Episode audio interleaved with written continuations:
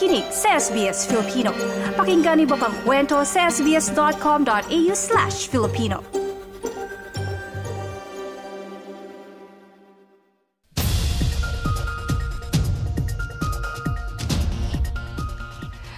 Maraming Australianong magkakaroon ng access sa financial counselor sa ilalim ng panibagong modelong binuo ng pamahalang federal at industriya. 30 milyong dolyar na pamumuhunang ilalaan para sa face-to-face at telephone counseling sa loob ng tatlong taon. Ito ay may suporta mula malalaking mga bangko, ng gambling industry at mga kumpanyang buy now, pay later. Sa gitna ng mga tumataas na halaga ng mga bilihin at cost of living pressure, maraming mga Australiano Australianong nagigipit sa pera at may katanungang nabubuo kung ang mga industriyang nakakat- nagkakatulong o nagiging sanhi ng kapahamakan. Ang detalye sa ulat ni Henry Buckley na isinalaysay sa wikang Filipino.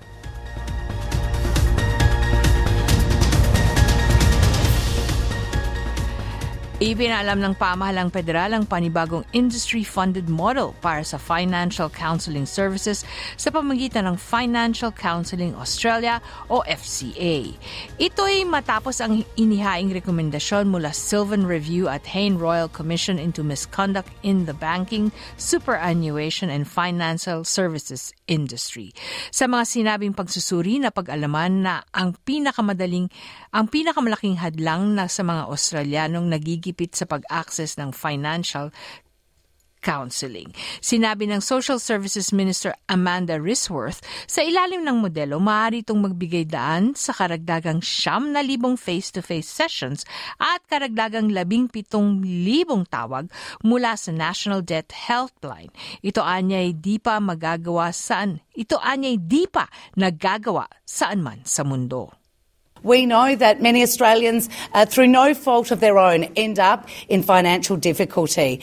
And this model, through the contributions made by a range of different industries, including the energy industry, the Insurance Council, Australian Banking Association, online wagering, uh, have made a significant contribution uh, to this model and it will help deliver services Sa ngayon, kabilang sa mga pagsisikap na ito ang Australian Banking Association, Energy and Insurance Councils.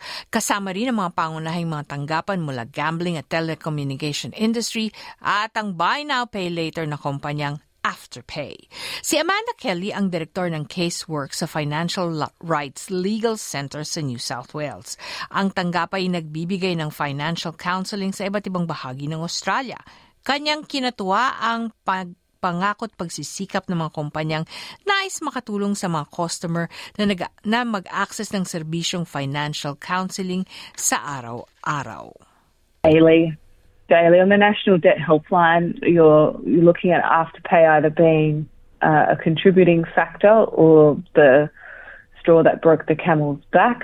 Um, unfortunately, gambling is also quite prevalent. For many, um, they do require you know, um, not only financial counselling assistance but gambling intervention services. Nananatiling kontrobersyal ang papel ng kumpanyang Afterpay sa epekto nito sa karagdagang financial pressure para sa mga Australiano.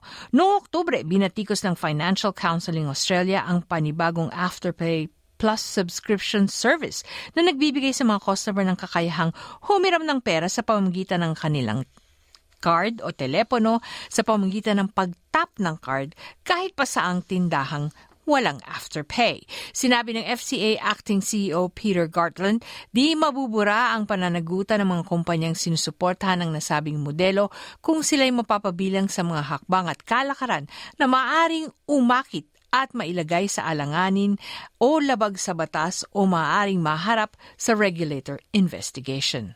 Our sector continues to report any instances of behaviour that is not in the best interests of, of the people that we are there to to support and advocate for. So I don't know if it's a question of being hypocritical, but I think it at least is an acknowledgement by the companies um, that actually benefit when they do have a financial counsellor acting on behalf of one of their customers.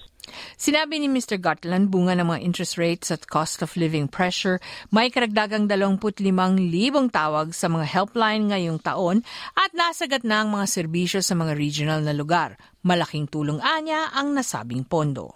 We estimated that we needed an extra $18.1 million a year. The, the announcement of the 30 million is over three years, so it's probably half of what we'd like, but look, it's a, it's a really good start. It will mean that, um, that there'll be an extra at least 75 positions uh, employed around the country uh, uh, each year to, to assist people.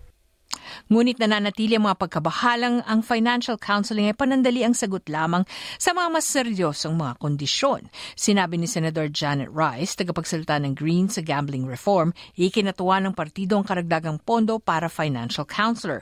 Ngunit kailangan anya ng karagdagang hakbang upang maharap ng direkta ang mga pinsa ang mga pinsalang dulot ng pagsugal. we are calling on the government to be actually tackling the core of the problem rather than just funding the symptoms. We know that gambling should be managed on a harm minimisation approach, but the government's unwilling to do that because of pressure from the gambling industry. I mean, the industry gives millions of dollars in donations for Labor, Liberal, and the National parties. They pay for lavish lunches and dinners for the minister who's meant to be regulating them. Si Luke Lindsay ang nanunungkulang General Manager sa Uniting Care Queensland, ang nagpapatakbo ng National Help Deadline at Lifeline sa state. Anya ano pa man ang mga sistema, ang mga issue sa sistema, ang pondo ay makakatulong sa mga Australiano sa isinlarawan niyang panahong nagbubunga ng pagkabalisa o yung most anxiety-inducing periods sa oras na humingi ng tulong ang mga tao sa unang pagkakataon. One of the worst things is when somebody reaches out for help to access the supports and those supports aren't there, they aren't available, or there's an excessive wait list for those supports. So increasing the resources to make supports more accessible for people is only going to have a beneficial impact on those people who are really reaching out and seeking that support. Para sa mga nangangailangan ng financial counseling, maaaring tumawag sa National Deadline sa 1-800-007-007. Inuulit ang numero 1-800-007-007.